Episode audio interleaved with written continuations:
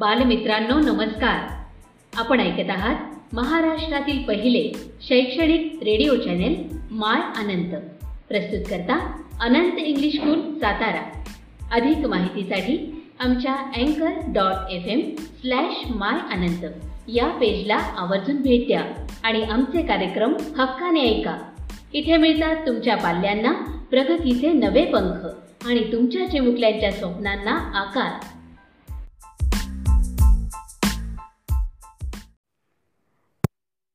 मित्रांनो नमस्कार. आज आपण उभयान्वयी अव्यय अभ्यासणार आहोत. मागील भागात आपण शब्दयोगी अव्यय पाहिली. शब्दांचा आपण शब्दयोगी अव्यय असा दोन्ही प्रकारे उपयोग करून वाक्ये लिहिलेली आहेत. शब्दयोगी अव्यय दिलेल्या वाक्यातील आपण ओळखायला शिकलेलो आहोत. ती कोणत्या शब्दांशी संबंध जोडतात हेही पाहिलेलं आहे.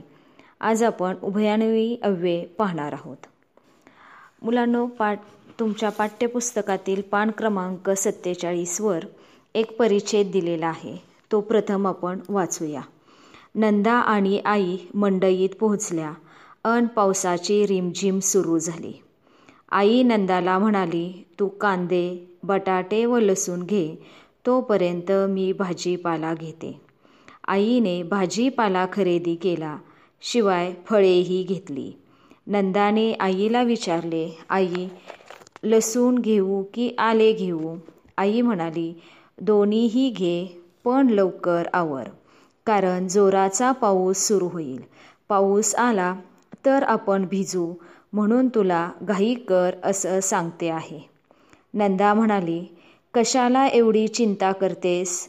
आपण रिक्षा किंवा बसने घरी जाऊ. म्हणजे आपण पावसात भिजणार नाही. आता वरील परिच्छेद वाचल्यानंतर आपल्या लक्षात येते की अधोरेखित शब्द जे आहेत हे दोन वा अधिक शब्दांना किंवा दोन वा अधिक वाक्यांना जोडण्याचे काम करतात. म्हणून या शब्दांना उभयान्वयी अव्यय म्हणतात. म्हणजे थोडक्यात काय? तर जे शब्द दोन किंवा अधिक शब्दांना किंवा दोन किंवा अधिक वाक्यांना जोडण्याचे काम करतात अशा शब्दांना उभयान्वयी अव्यय म्हणतात. उभय या शब्दाचा अर्थ क कोणता आहे? तर दोन आणि अन्वय या शब्दाचा अर्थ आहे संबंध. मग दोन शब्द किंवा दोन वाक्य यांचा संबंध जोडणे हे उभयान्वयी अव्ययाचे कार्य आहे. आणि शिवाय की पण अथवा अन परंतु नी हे सर्व शब्द उभयान्वयी अव्यय आहेत. आता या ठिकाणी परिच्छेदामधील नंदा आणि आई नंदा आणि आई या दोन शब्दांना जोडण्याचं काम आणि या उभयान्वयी अव्ययाने केलेले आहे.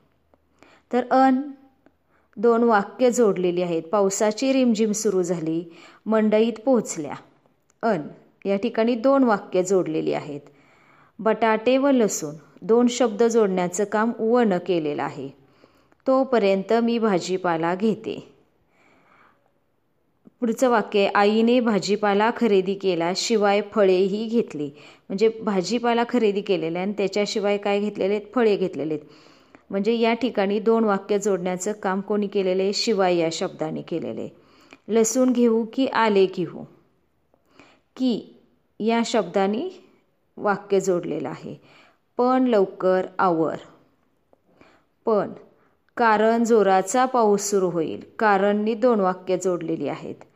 पाऊस आला तर आपण भिजू. तर या शब्दाने दोन वाक्य जोडलेली आहेत.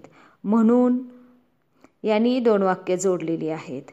आपण रिक्षा किंवा बसने घरी जाऊ. रिक्षा किंवा बस दोन शब्द जोडण्याचं काम किंवा या शब्दाने केलेलं आहे. म्हणजे आपण पावसात भिजणार नाही. म्हणजे ना दोन वाक्य जोडलेली आहेत. म्हणजे आता तुमच्या लक्षात आलं असेल की दोन शब्द किंवा दोन वाक्य जोडण्याचं काम ही उभयान्वयी अव्यय करत असतात. उभय या शब्दाचा अर्थ आहे दोन आणि अन्वय या शब्दाचा अर्थ संबंध असा आहे. म्हणजेच दोन शब्द किंवा दोन वाक्य यांचा संबंध जोडणे हे उभयान्वयी अव्ययाचे कार्य आहे. आता या ठिकाणी तुम्हाला एक प्रश्न दिलेला आहे की खालील उभयान्वयी अव्ययांचा वाक्यात उपयोग करा. पहिलं उभयान्वयी अव्यय आहे की आता याचा वाक्यात उपयोग कसा होईल? तुझे काम झाले की आपण जाऊ.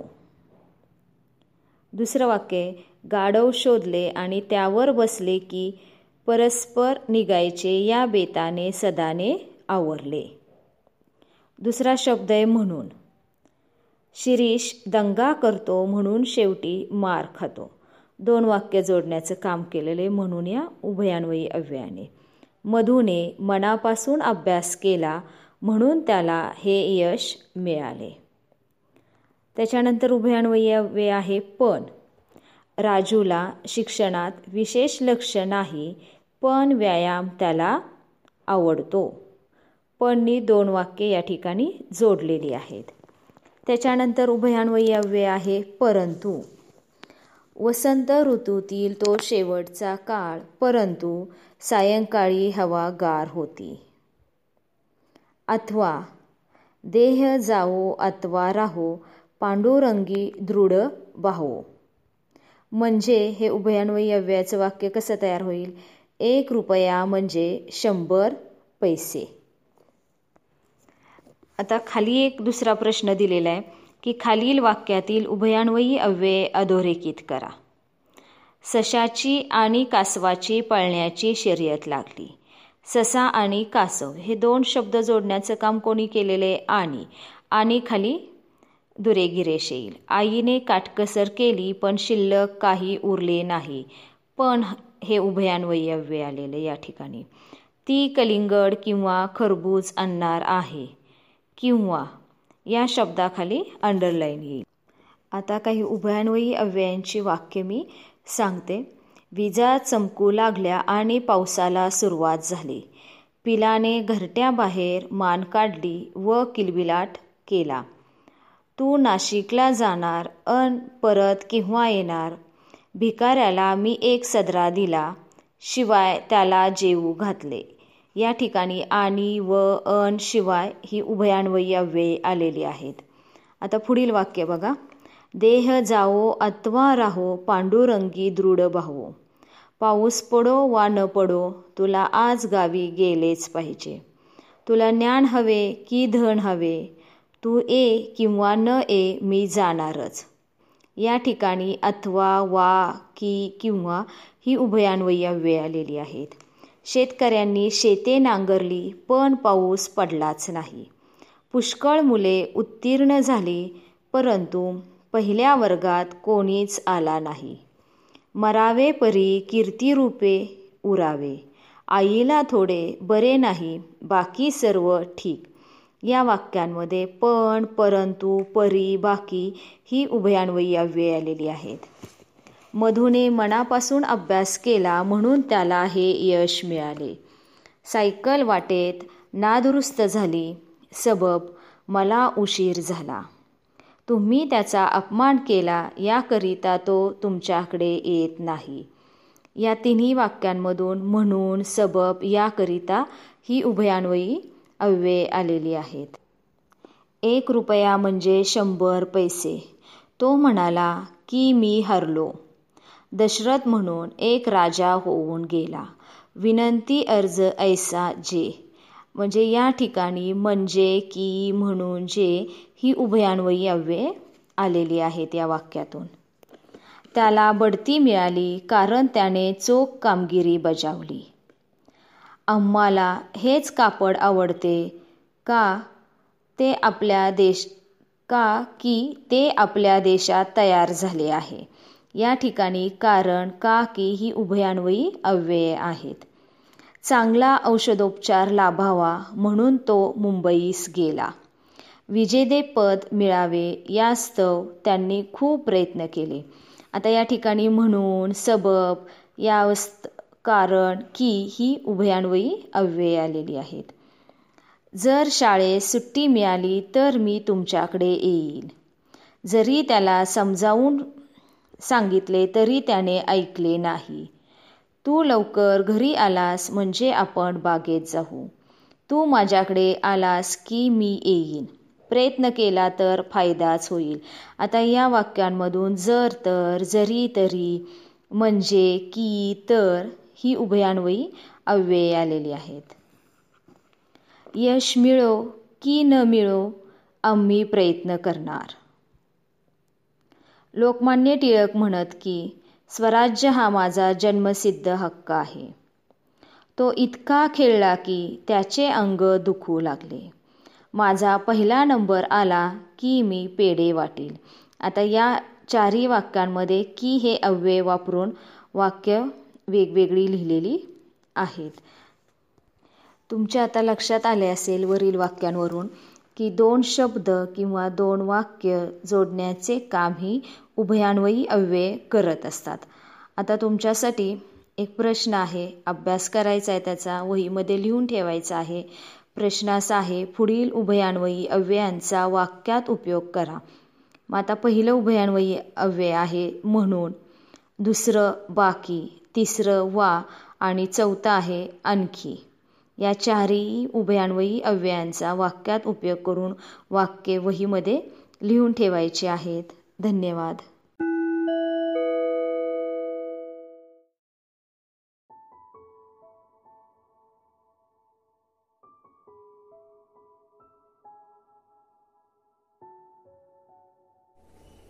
Good morning student. इयत्ता आठवीसाठी आपण असा रंगारी श्रावण ही कविता बघितलेली आहे. त्याच्यानंतरचा जो स्वाध्याय आहे तो पाहिलेला आहे. त्याच्यानंतरचा आपला पान नंबर सव्वीस तुमच्या पुस्तकातील पान नंबर सव्वीस काढायचं आहे. त्याच्यावर आहे चला संवाद लिहूया. झाड व झोका या दोघांमधली संवादाची कल्पना करून संवाद लेखन करा. त्यांनी तुम्हाला दोन झाड आणि झोका असे चित्र दिलेले आहेत आणि त्याच्याखाली त्यांनी झोका झाड परत तसंच असं करत त्यांनी एक पूर्ण पेज भरून तुम्हाला संवाद लेखन कल्पना करायची आहे की झाड आणि झोका एकमेकांशी बोलतायत. आणि मग ते काय बोलतायत याची तुम्ही कल्पना स्वतः करायची आहे आणि मग लिहायला सुरुवात करायची इथं पण लिहित असताना झाड ही तुम्हीच व्हायचं आहे आणि झोकाही तुम्हीच व्हायचे फक्त कल्पना करायची की नेमकं ते एकमेकांशी काय बोलत असतील. तर हे आपला जो हा संवाद लिहूयात हा आहे आपल्याला उपयोजित लेखनामध्ये.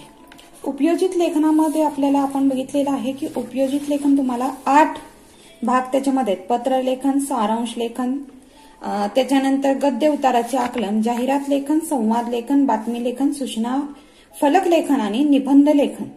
याच्यामध्ये हे प्र, प्रत्येकी पाच पाच मार्काला तुम्हाला पेपरला असणार आहे पुढचा भाग आज आपण घेऊयात. संवाद लेखन. संवाद लेखन म्हणजे नेमकं काय? आणि ते किती मार्काला असतं? तर पाच मार्काला हे संवाद लेखन असतं. संवाद लेखन म्हणजे नेमकं काय? ते पाहूयात. हे सगळं तुमच्या रोजच्या वहीमध्ये लिहिलात तरीही चालेल. संवाद लेखन म्हणजे नेमकं काय? संवाद हा दोन व्यक्तीमध्ये होत असतं. हे तर तुम्हाला सगळ्यांना माहिती आहे की तुम्ही एकमेकांशी नेहमी बोलत असता. बोलत असताना तुमचे मित्रमित्र असू दे तुमचे नातेवाईक असू दे घरामध्ये असू दे तुम्ही प्रत्येकाशी संवाद साधत असता. संवाद साधणे म्हणजे काय? तर एकमेकांचे विचार एकमेकांना सांगणे. दोन व्यक्ती जेव्हा एकमेकांना भेटल्या की त्यांचे बोलणे सुरू होते.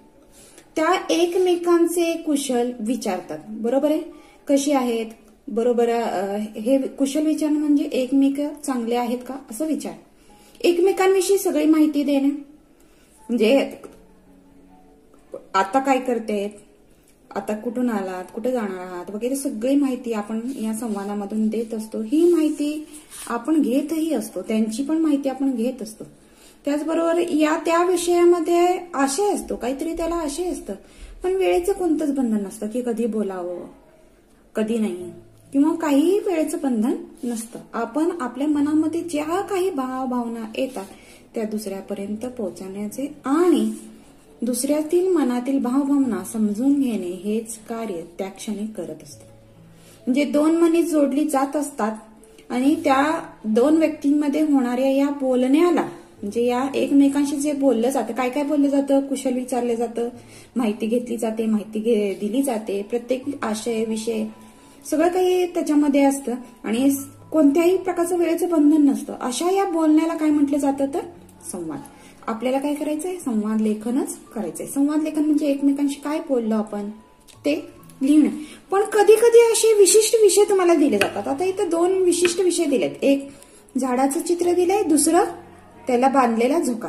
म्हणजे विशिष्ट असं चित्र दिलंय विशिष्ट असं विषय दिलंय विशिष्ट असे निर्णय घेण्यासाठी निश्चित दिशेने तुम्हाला निश्चित सूत्रानुसार ते काय बोलत होते हे जो लिहायचा आहे तो संवादाचा दुसरा प्रकार सुरू होतो. तो अभ्यासक्रमामध्ये अपेक्षित आहे. म्हणजे दुसरा प्रकार काय आहे? तर ही माहिती जी महत्वाची म्हटलं जातं याला नियम आहेत सूत्र आहेत. काहीतरी निश्चित असे सूत्र आहे दिशा आहे.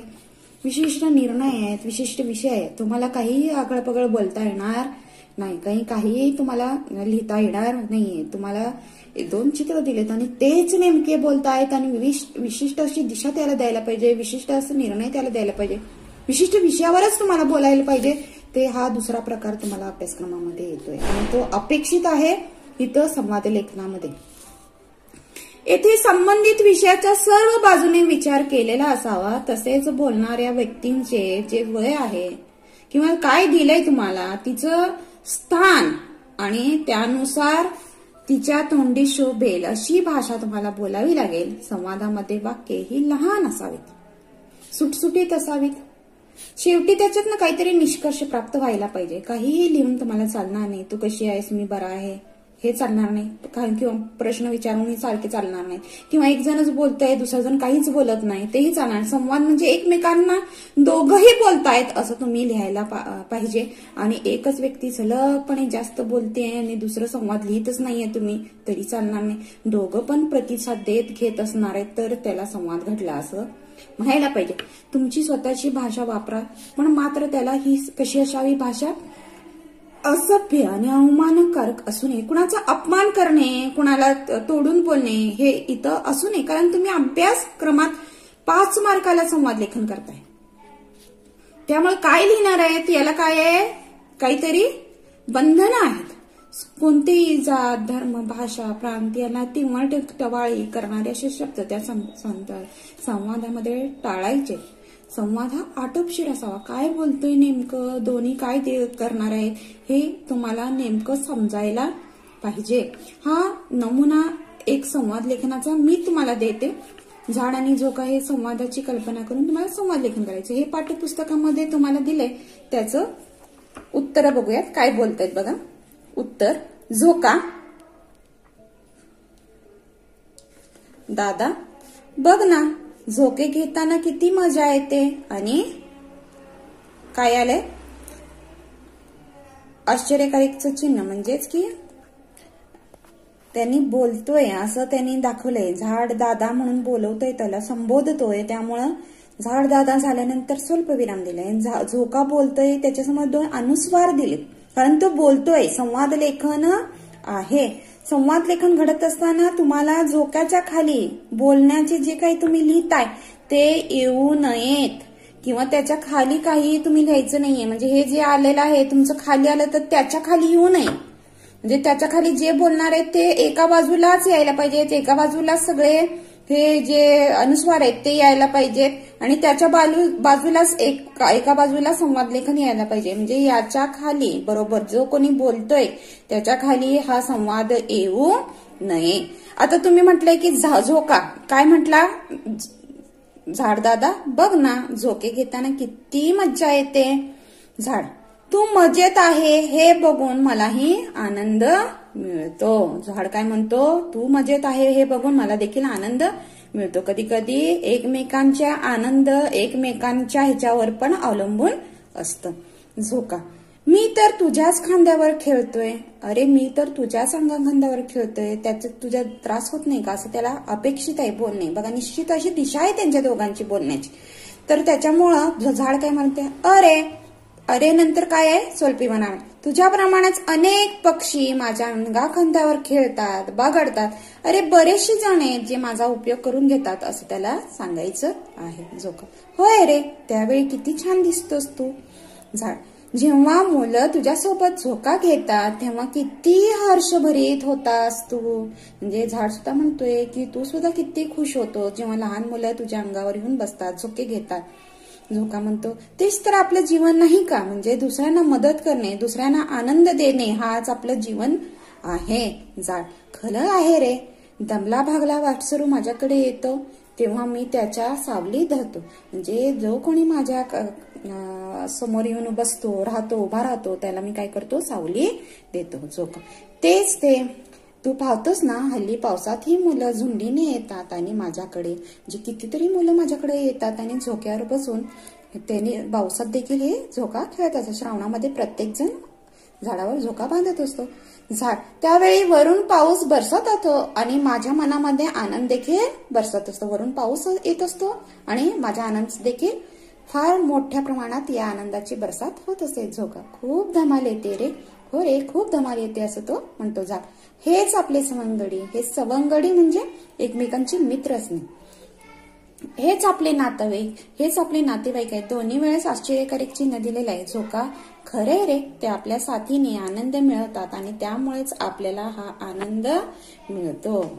आणि झाड सगळेजण असेच आनंदात राहू दे. असं या प्रकारे त्यांनी काय लिहिलेलं आहे? उपयोजित लेखन आप- आपण करतोय.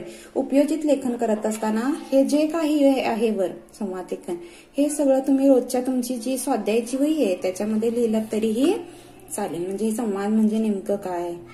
आणि ते- त्याचे जे आठ मुद्दे आहेत ते आठही मुद्दे संवाद लेखन हे सगळं तुमच्या रोजच्या वहीमध्ये जिथं तुम्ही हे लिहिता म्हणजे स्वाध्याय लिहिता त्याच्यामध्ये लिहा.